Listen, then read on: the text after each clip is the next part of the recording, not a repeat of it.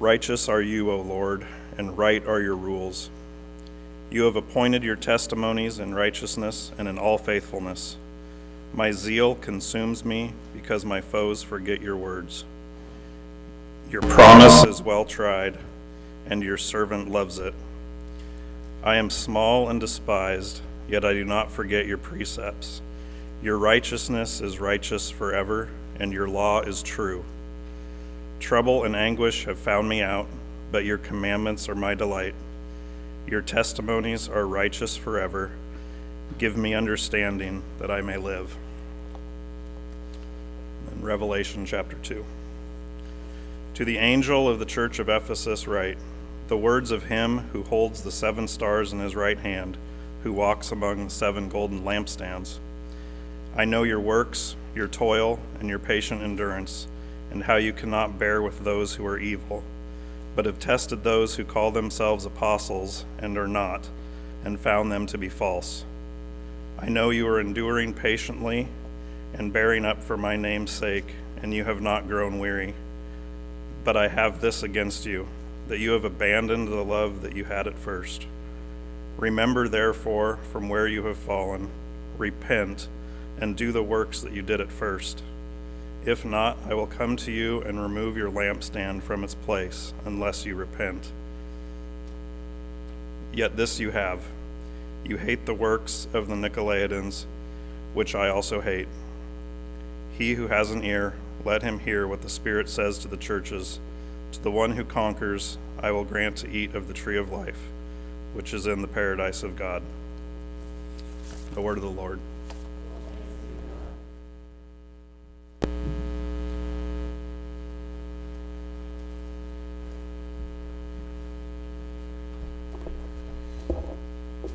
Morning, friends. My name is John Schubert, in case you've forgotten. I uh, been out for a month, but uh, because of God's faithfulness and goodness and mercy, I have returned and am excited to be with you. If you have your Bible, I'd like you to make sure you're open to those two places that were just heard read Psalm 119 and then uh, Revelation chapter 2. I don't know about you, but this time of year I find it helpful to uh, think introspectively a little bit, to examine different areas of my life, um, just to make sure I'm doing okay, make sure I'm heading in the right direction, to just evaluate really uh, what's going on in my heart. And so, uh, usually at the beginning of each year, I go through this process. I like to examine my marriage, our family, my spiritual life, my job, and because of my job, I like to evaluate Sun Valley Church. And um, I guess you could think of these things of just annual checkups that I like to go through. Today, I'd like to lead you through a specific checkup, spiritual checkup, using Psalm 119, verse 139. And this is how it goes and what I'm going to focus on during this sermon. My zeal consumes me. And so the question, of course, is Does my zeal consume me? What is it that consumes me in life? We've been spend we've been about two plus years in Psalm 119 with a few breaks. Um, one to study the book of James, and and um, so we we've looked at these things, and one to look at the book of Philippians. We've looked at Psalm 119 for at least two years, and uh, I don't want to discourage you, but I'm finally figuring out how to preach it. Um, and I'm not saying we're going to go back, but I do feel more comfortable about how to preach this amazing and simple but complex chapter in the book of Psalms. In, in this psalm, we have 22 stanzas, if you remember, made up of eight verses each. It's very organized. And these 22 stanzas, of course, are uh, uh, parallel to the Hebrew alphabet. Each stanza represents a letter of the Hebrew alphabet. And these stanzas, like I said, have eight verses each. And these stanzas all have themes that relate to the importance of the Word of God in our lives. And then these verses that make up the stanzas support that stanza's theme, plus are connected to all the other aspects of the, the point of that verse to all of Scripture. So we have a very well organized psalm, Psalm 119, made up of 22 stanzas, each stanza eight verses. Those eight verses, each of them, relate specifically to all parts of Scripture. That's what I'm saying about preaching this psalm. You take, you keep the general focus in view, the importance of the Word of God in our lives, and then you go to the other places in Scripture that are pointed to by that specific verse to help you kind of flesh out the psalm. And so this morning, I'm going to take verse 139, My zeal consumes me, and by way of evaluation, examine our hearts as a church, Sun Valley Church. And hopefully, I've been praying that the Holy Spirit would use this for you to examine your own heart. Does your zeal for God consume you? Does your zeal for God's Word consume you? Or are you like most of us and are consumed by lesser things? The things we confessed earlier in this service. And so let's examine our spiritual zeal this morning together. Some of the things I'll say relate to us as Sun Valley Church, other things are intended for your personal spiritual examination.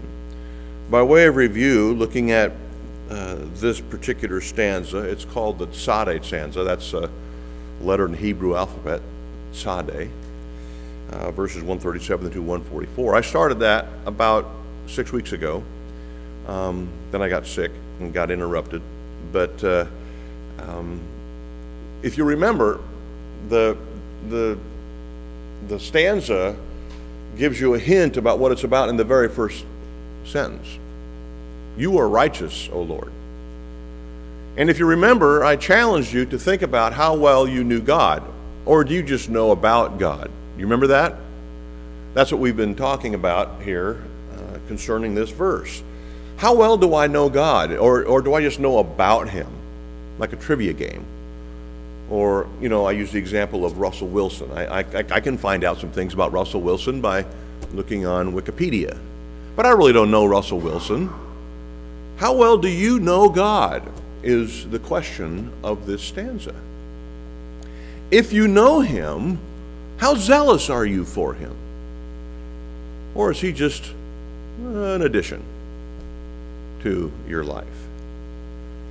So, this is what I want to look at closely this morning. Over the past couple of years, we've learned that Psalm 119 is really a personal expression for love, of, love for God, rather, uh, and His Word. The author's love for God's Word is really a love for God at the bottom. Our love for God, of course, is, is based on our knowledge of Jesus. We, we really don't know God outside of knowing Jesus, and so I guess you could say, I know how well I know God by how well I know Jesus. So in verse 139 here, my zeal consumes me. The psalmist describes his passion for God and his word by saying, My zeal for God consumes me. It, it takes up my life. It's the most important thing about me. My zeal consumes me. When our affections consume us, it means that we are obsessed in a good way with that person or that thing. As A.W. Tozer wrote, um, what comes to mind when you think about God is the most important thing about you. What comes to mind when you think about God is the most important thing about you. How zealous are you for God? Do you give God a second thought once you leave this building throughout the week?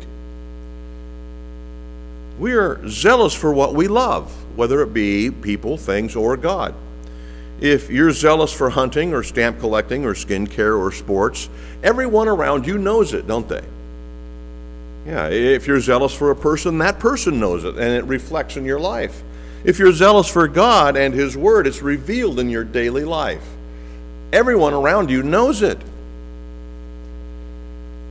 Maybe you could discover how zealous for God you are simply by asking your spouse, Am I zealous for God? They would know. As we enter 2021 as a church, I want us to be a people who are zealous for God, who are zealous for His Word. And as you know, if you've been paying attention over the past month, we've challenged you to pick up a daily Bible reading plan and do your best to follow it in 2021. And by the way, it's not too late to start. Uh, we're only two weeks into this. So pick up a daily Bible reading plan if you want to be zealous for God and pursue God in His Word. A daily Bible reading plan. They're simple to follow. Do your best to be faithful in attendance at Sun Valley Church weekly. Don't allow things to interrupt this so easily. When you come, I promise you I'll try my best to preach sermons that will motivate you towards Christ likeness. And if there's one thing we know about Christ, it's what? He had a zeal for God, right? And His Word. So, how can we develop a zeal for God?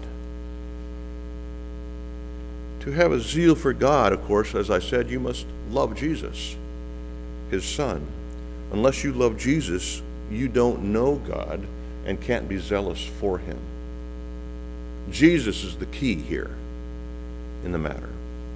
You remember what Jesus said uh, about himself in John 1. He said, No one has ever seen God. The only God who is at the Father's side, he has made him known. And who is this God who is at the Father's side other than Christ? yeah, it's Jesus. The only way you and I can get to know God is through Jesus Christ, his Son. Jesus said in John 14, I am the way, the truth, and the life. No one comes to the Father but through me, right? So the only way that we really can be zealous for God is to be zealous for Christ. So let's look at a biblical definition of loving God from the lips of Jesus.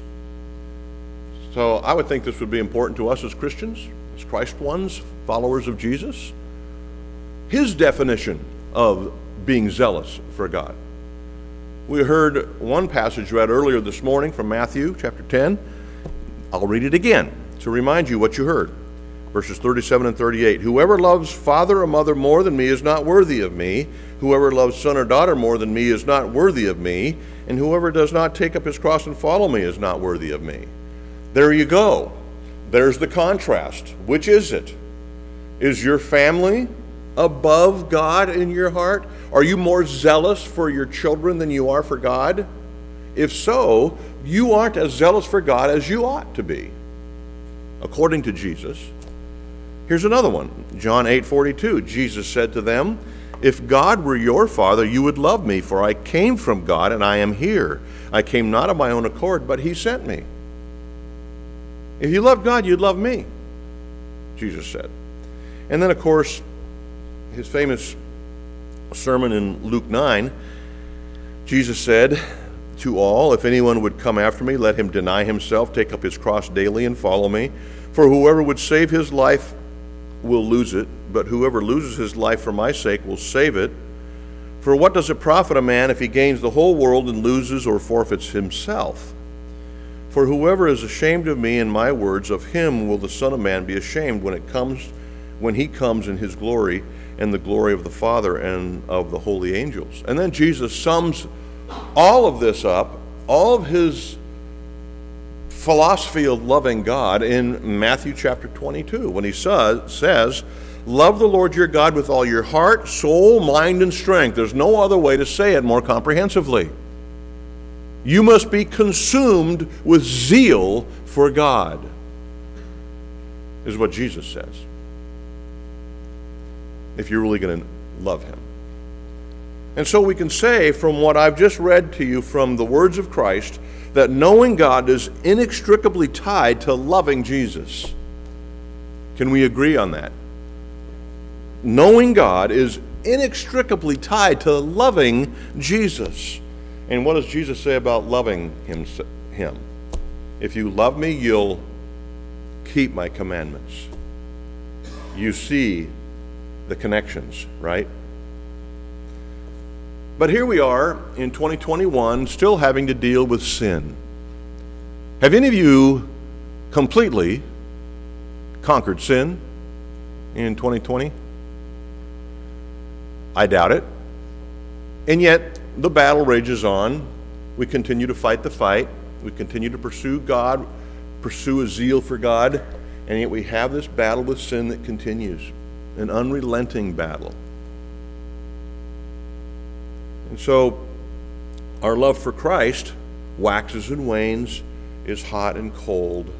You've experienced this, haven't you? Maybe even in the past week. It, it seems that at times we feel truly zealous for God. We true, truly desire to know Him more, to love Him more, and to demonstrate that love, right? You've been there. And yet, there are times also that we just seem to be apathetic, indifferent. Hmm. Come see, come ça about the whole thing, right? So now let's let's turn over to Revelation chapter two, and really ex- use Revelation chapter two to explain Psalm one nineteen verse one thirty nine. My zeal consumes me.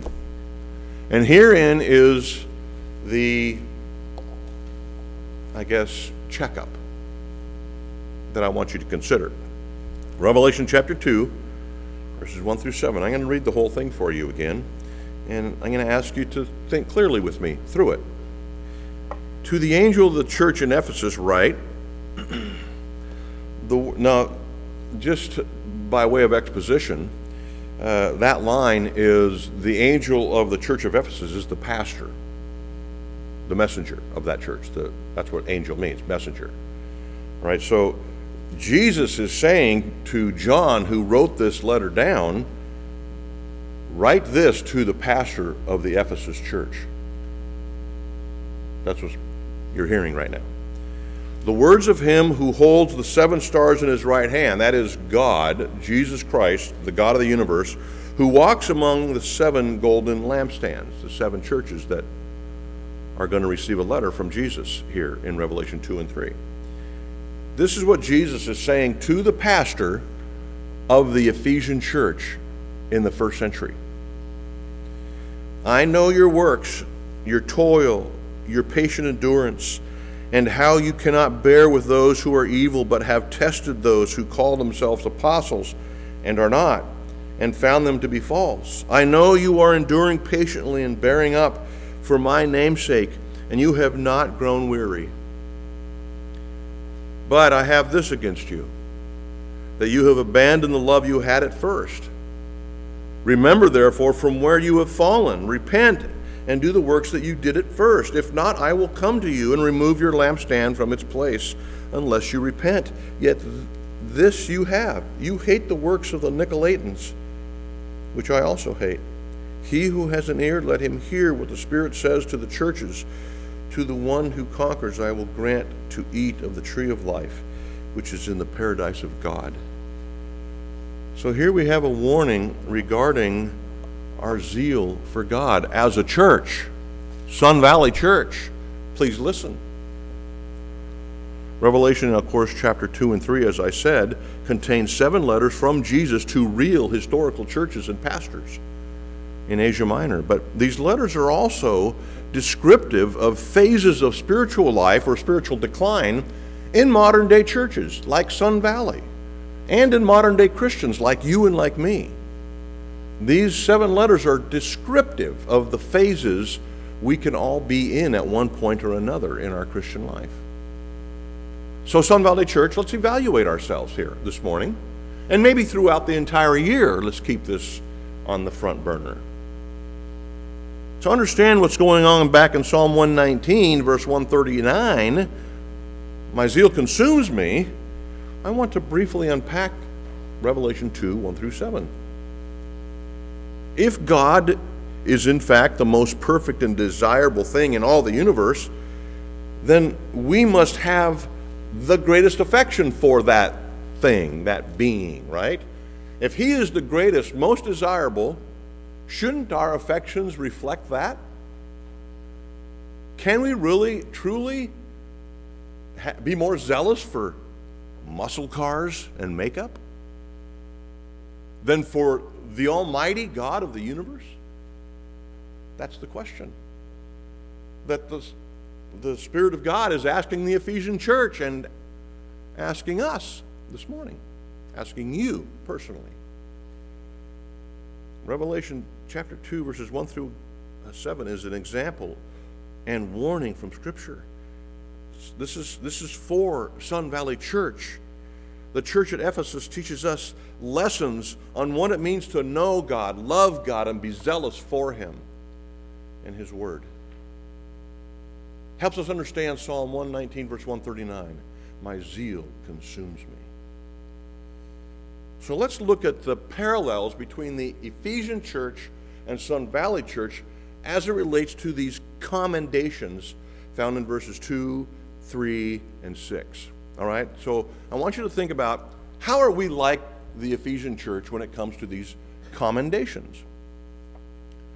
So the Ephesian church was a great church based on what we're reading here in verses 2 and 3 and 6. They worked hard for the cause of Christ, it says in verse 2 and 3. If you like Sun Valley Church, which I, am assuming you do because you're here, you, you would love the Ephesian church. They were a good church. The Ephesians weren't lazy, they were sacrificial givers of their time, their, their energy, their money.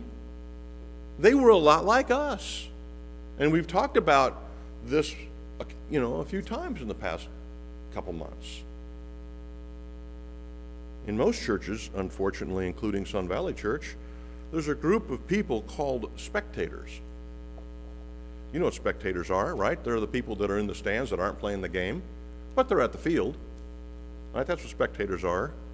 Um, spectators, as it relates to church, like their church. They enjoy the people of their church, which is why they attend. They like the different ways the church ministers. But spectators and in some churches, it's a large group of people. Thankfully, at Sun Valley Church, it's not a large group of people, it's a small group of people. But these spectators really don't get involved. They aren't intimately connected to the life of the church. They, they come on Sundays, and that's pretty much it. They aren't really partnering in the gospel ministry, as we learned was important for the life of a Christian in, in the book of Philippians. They're spectators. Here's what's amazing Ephesus didn't have any of them. They were all involved. Everybody in the, in the church of Ephesus was intimately connected and participating. They were all connected. It really is amazing. It's impressive. They were all committed and busy in the life of the church. The, the second thing, besides them being a wonderfully connected and healthy church, in verse 2, talking about things that are commendable, it says that they endured hardship patiently. Did you see that? And of course, we know enough about the first century Christians that they were enduring some difficulty, right? I mean, they were under persecution. It was, it was a bad time in terms of comfort to be a Christian, first century. They were under duress. And to be frank, it may not be long before we are under similar duress, even in America. It takes a special group of people to endure external pressure like the Ephesian church was. How would we do if we had that level of external pressure? I think we've done pretty well, you know, relatively speaking dealing with this whole COVID thing as a church. We've had a few minor, you know, scuffles about, you know, things that we might disagree on concerning it.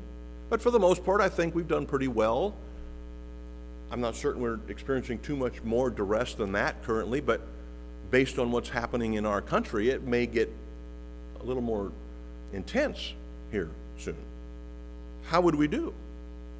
These folks in Ephesus continued to persevere, work hard together, be committed to Christ. It was a great church.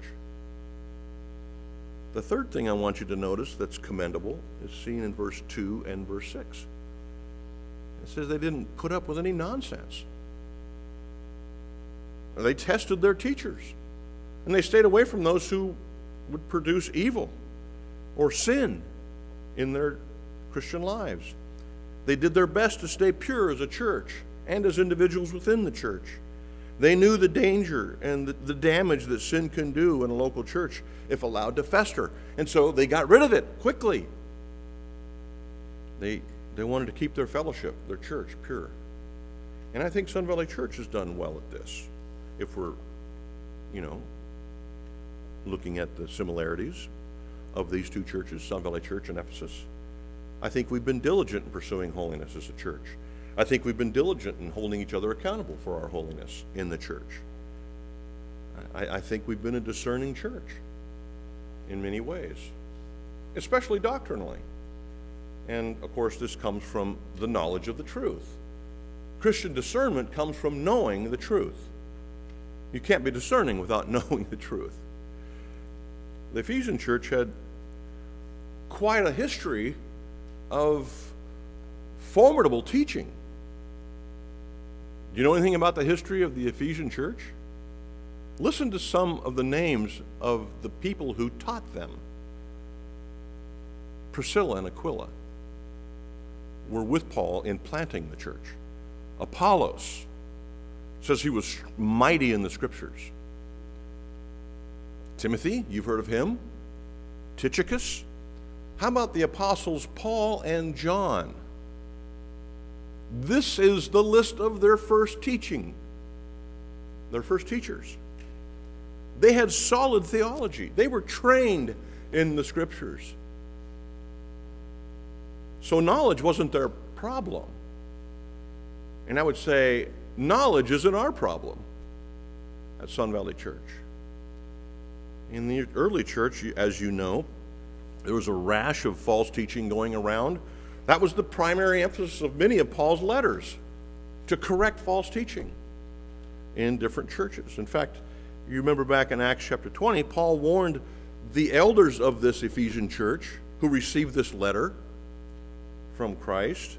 He warned those same elders that false teachers would try to worm their way into the church and disrupt and ruin the church. Verse 6, back in Revelation 2, says that they hated false teaching, especially the false teaching of the Nicolaitans. It's not real clear what that was, except that it was false. It was harmful, dangerous.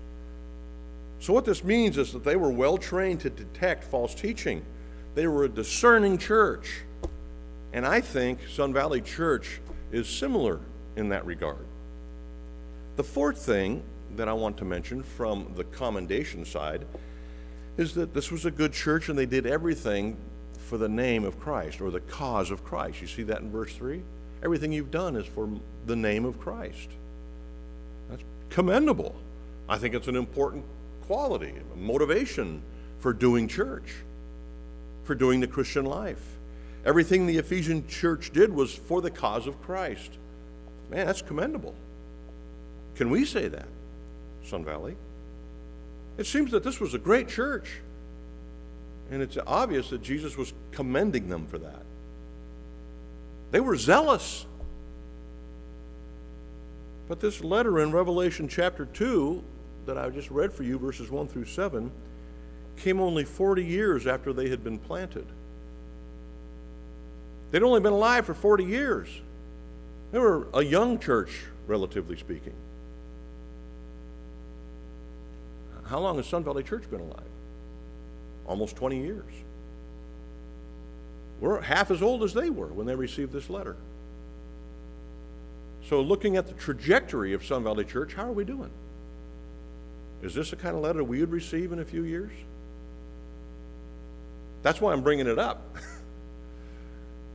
Actually, I'm bringing it up because Psalm 119, verse 139 says we need to be zealous for God. This is just the support for that. How are we doing, Sun Valley Church, when it comes to zeal for God?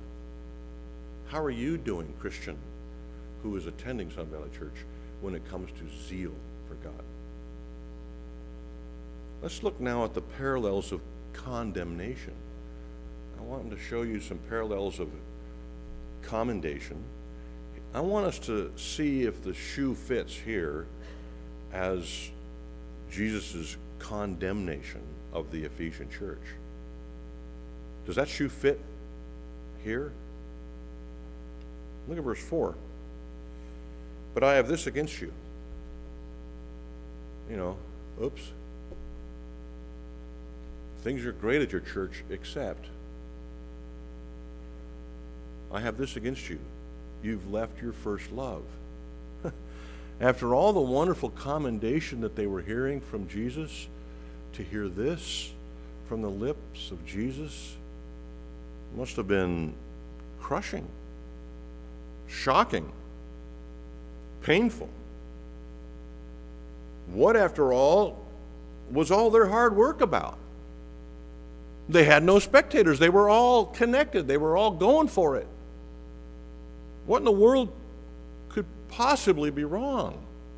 How else do we demonstrate our love for Christ, our zeal for God, other than to be active here?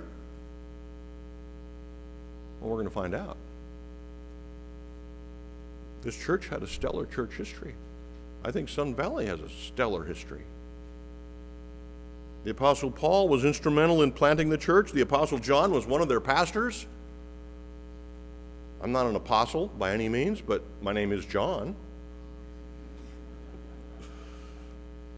This church was working hard. What else could Jesus possibly want? from them, from us. How did it go sideways? Why the condemnation? Well, listen closely, and then I'm going to spend the rest of the sermon unpacking this. Devotion to Christ, having a loving zeal for Him and His Word, seemed to have been replaced by dutiful service, by spiritual coolness, and an underlying apathy. They are able to continue doing the steps without the heart. Their initial passion for Jesus had faded. It had grown cold, even while continuing to do church well. We see the same things happening in ancient Israel. In other words, it's not a new pattern. It's a well established pattern in God's people. Jeremiah chapter 2. By the way, this isn't unique to Jeremiah. Most of the prophets are concerned with this very thing in the Old Testament. But let's look at Jeremiah chapter 2. Go and proclaim in the hearing of Jerusalem, Thus says the Lord. This is what God says Jerusalem, Israel. I remember the devotion of your youth, God speaking to Israel. Your love as a bride, how you followed me in the wilderness and in a land not sown. Oh, I remember those wonderful days of your first love. Then God continued through Jeremiah three verses later. He said, Thus says the Lord. What wrong did your fathers find in me that they went far from me? They went after worthless and became worthless. Why did they leave? What did I do? God is asking. Why did you leave your first love, Israel? God said similar things through the prophet Ezekiel in chapter 16. He said, I took you when you were despised and unattractive and made you my wife. I cleaned you up, clothed you with fine garments, and then you became proud of your beauty and forsook me. You chased after others and played the prostitute with the world. Wow. The honeymoon was over, I would say, with Israel, with the Ephesian church. Their love had cooled. And when love cools, what's not far behind? Apathy right? Happens in every relationship. When love cools, apathy is right on the heels. This happened to the nation of Israel, it happened to the church in Ephesus. The Ephesian church was continuing to do all things right, but without affection for Jesus. It would be like playing house with your spouse. How would you like it if your spouse announced to you that they didn't love you anymore, but would continue to live with you and nothing would really change? How would that fly? They would continue doing their part in the marriage minus the love. I'll still be your husband. I'll still go to work. I'll still mow the lawn on Saturday. I'll do what husbands are supposed to do, but I just want you to know I don't love you anymore. This is exactly what was going on in Israel and in the Ephesian church. God, we really appreciate you, but we don't love you anymore. We're going to keep playing church. Is that all right with you? This happens to every church. Did you hear that? This happens to every church unless they nurture their affection for Christ and constantly examine their hearts and constantly renew their love. It happens to every relationship. This will happen to Sun Valley Church unless we recommit ourselves to deepening our love for Christ and continue to regularly encourage one another to pursue Him wholeheartedly. This must be one of our primary concerns with one another. Do you have zeal for God? Do you love Him with all your heart? How is your affection for Jesus, Christian friend? These are the questions, these type of questions we ought to be asking one another regularly. Oh, Sun Valley Church, we need to sit up and take notice in 2021. We need to examine ourselves. This, just to be frank, is one of my greatest fears as your pastor. That we're going to show up to church some Sunday and realize that the fire is out and the Spirit is gone. And then be looking at each other and saying, What happened? So, let's open our hearts and examine our love for the Savior in 2021 and beyond. Let's be sure of what is behind our faithful service and our doctrinal precision. Let's not drift from a genuine affection for God. Let's tether tightly to the dock of God as a church and as Christians. Many of you have been here since we planted in 2003. We started this church in 2003, for those of you who don't know, and we're meeting for eight years at East Valley High School. Those of you who were here can surely remember the intense love for Christ that made up our vision, can't you? You can remember that. We were going nuts at that time for the cause of Christ. Our zeal was unquestionable. You remember that mutual interest that we shared for exalting Christ and making much of Him? You remember that? If you could measure our current passion for Christ at Sun Valley Church against that passion we had at first, could you detect any cooling? What happened to the Ephesian church can happen to any church. Ephesus was a fantastic church. And in fact, it does happen to every church that does not intentionally strive to deepen their affection for Christ. We can say that if our love isn't growing, it's fading. If our love isn't growing, it's fading. It's not only true in marriage, it's true in your relationship with God. It's true in our relationship with God as a church.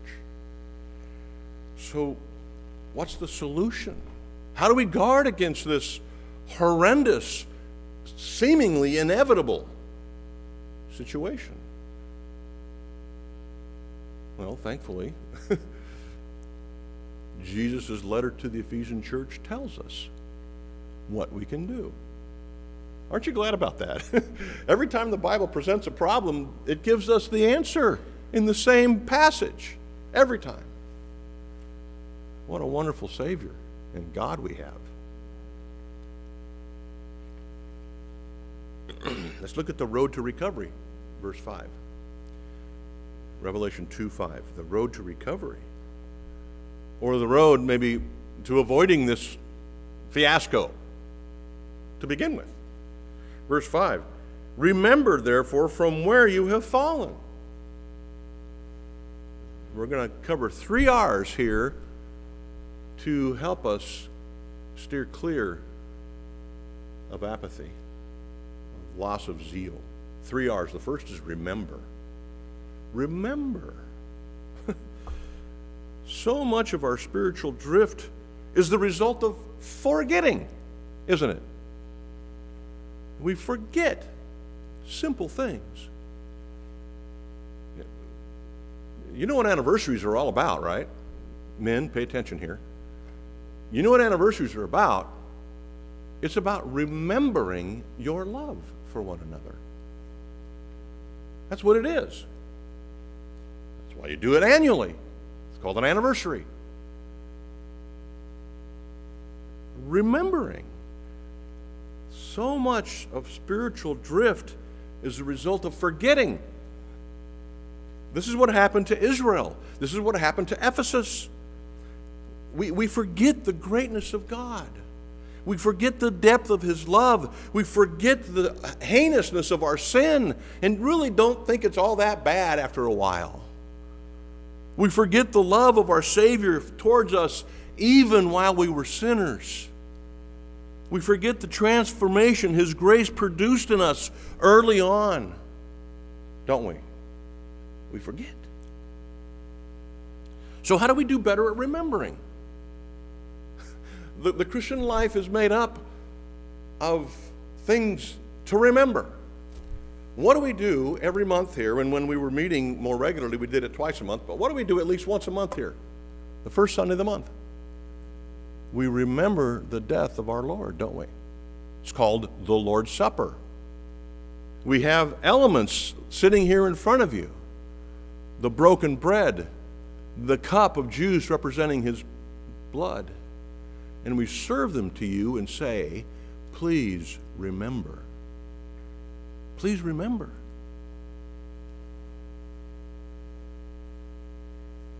Pay attention when we gather to remember the Lord's Supper. Listen to what's being said to you. Remember the love of Christ for you. Additionally, what do we do every Sunday? It's happening right now. We open up God's love letter and read it to you and preach it to you, explain it to you. This is God's love letter to you. We teach you directly from this a copy of what God has said concerning his love towards us. We open up the scriptures to be sure that you are reminded of all we have in Christ. Our sermons are intentionally designed to take you back to Jesus and his love weekly. Every week, we also have small groups that gather to remind each other of the great and loving Savior that we have, which is why we promote our small groups so regularly, so that you'll be a part of this intimate fellowship of believers who are trying to remember the love of God towards us, who are trying to be zealous in our Christian life, who are trying to practice our love for God by loving each other we encourage one another in our small groups to deepen our affections for Christ. And if you're not in a small group, I'd encourage you to join one. And if you're in a small group, I'd remember that that's why you're meeting.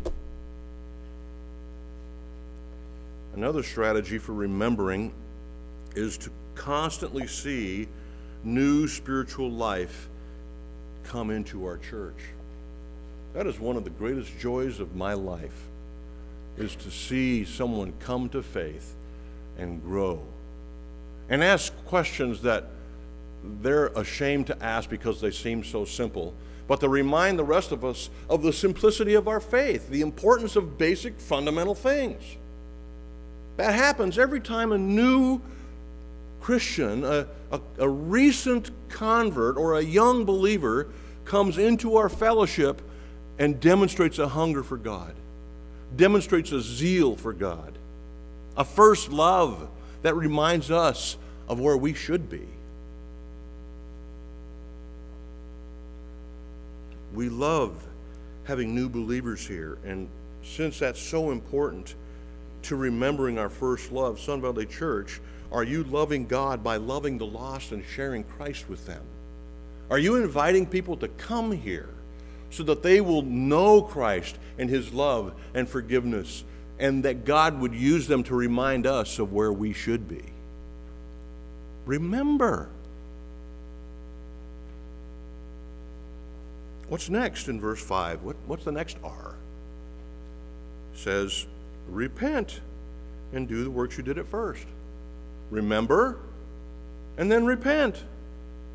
And you might be thinking, like the Ephesian church probably did when they heard this letter read for the first time, what are we repenting of? We're doing everything right.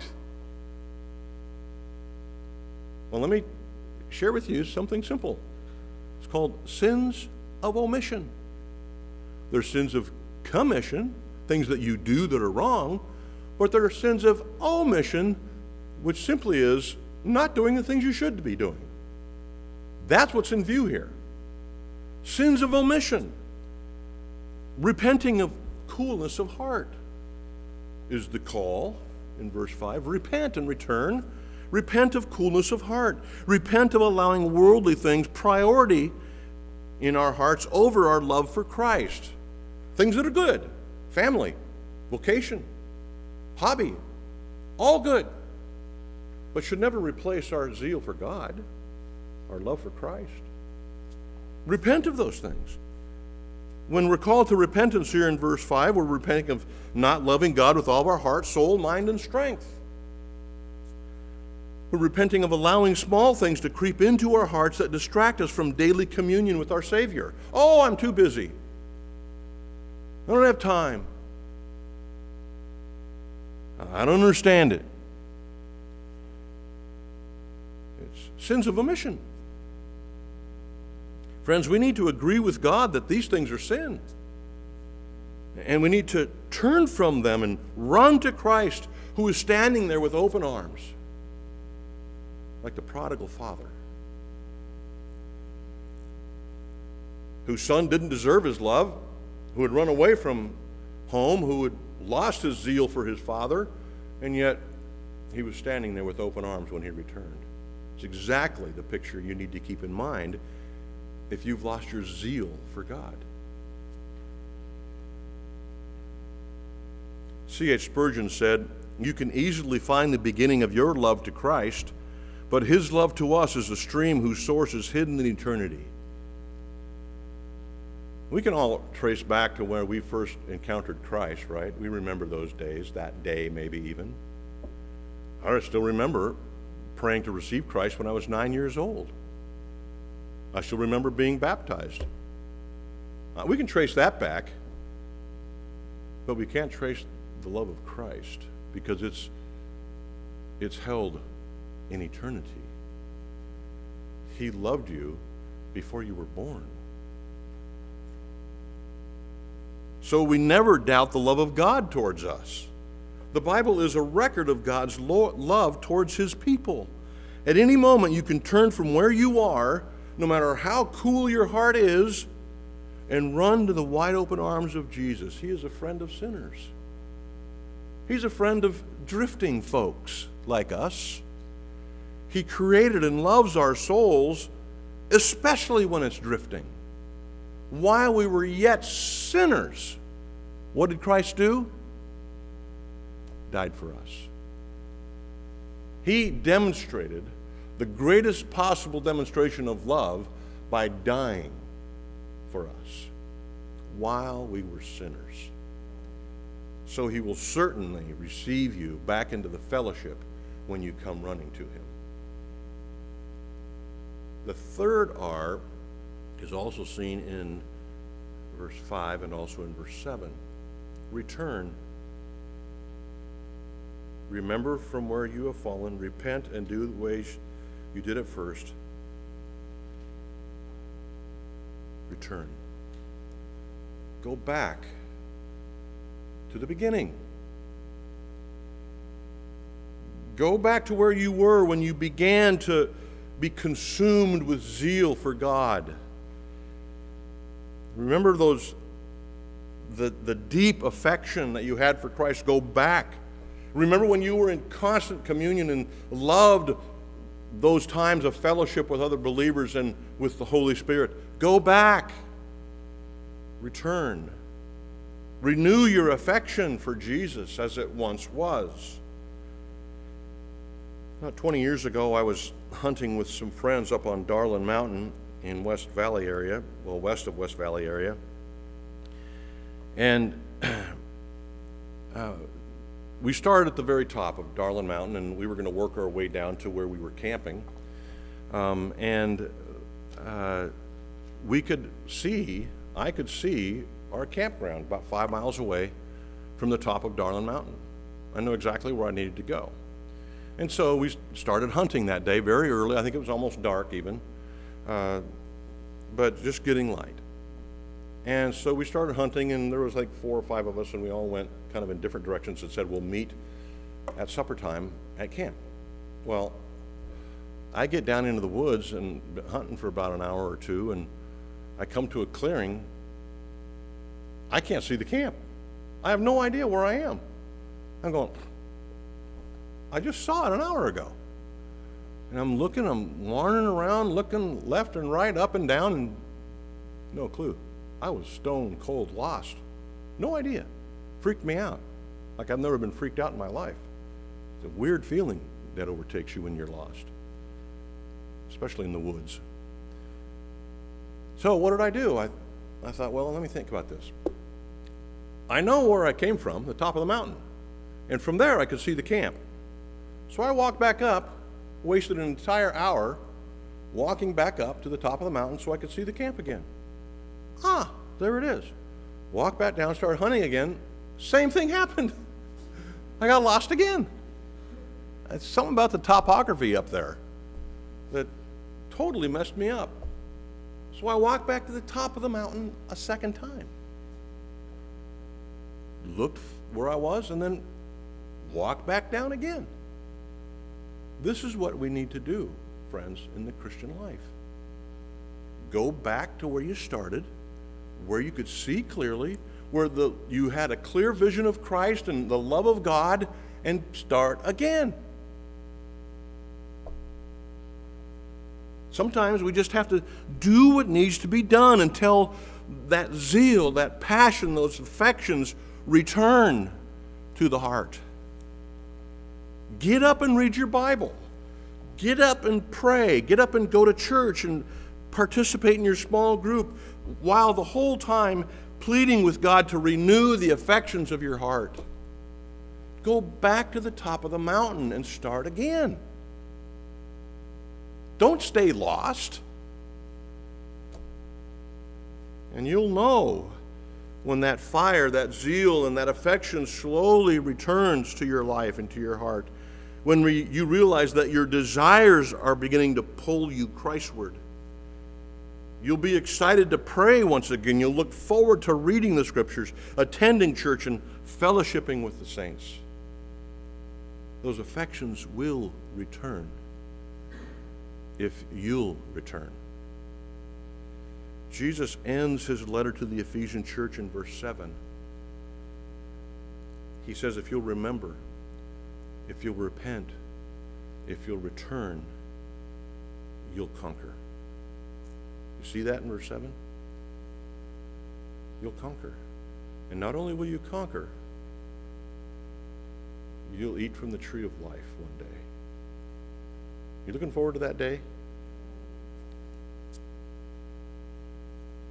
Just a little, little while longer, and that day will be a reality. And we can put all this struggle behind, and we'll be with Him forever in perfect affectionate communion. Pray with me. Lord, we ask that you would do this for us as a church, that you would draw us back to our first love, that we would be a church that is zealous for God, zealous for His Word, in love with our Savior. Help this, this to be the predominant thing that marks our lives here at Sun Valley. I pray that you would do this corporately, but also we know that unless it happens personally, it won't happen corporately. And so I ask for each and every individual in this room this morning that you would, in fact, do your work of grace in us. Renew our passion and our affections for Jesus, our Savior. Draw us to yourself once again. Help us to have a heart full of zeal. And I pray this for the glory of Christ. I pray this for the cause of Christ, for his name's sake, and for our joy. Amen.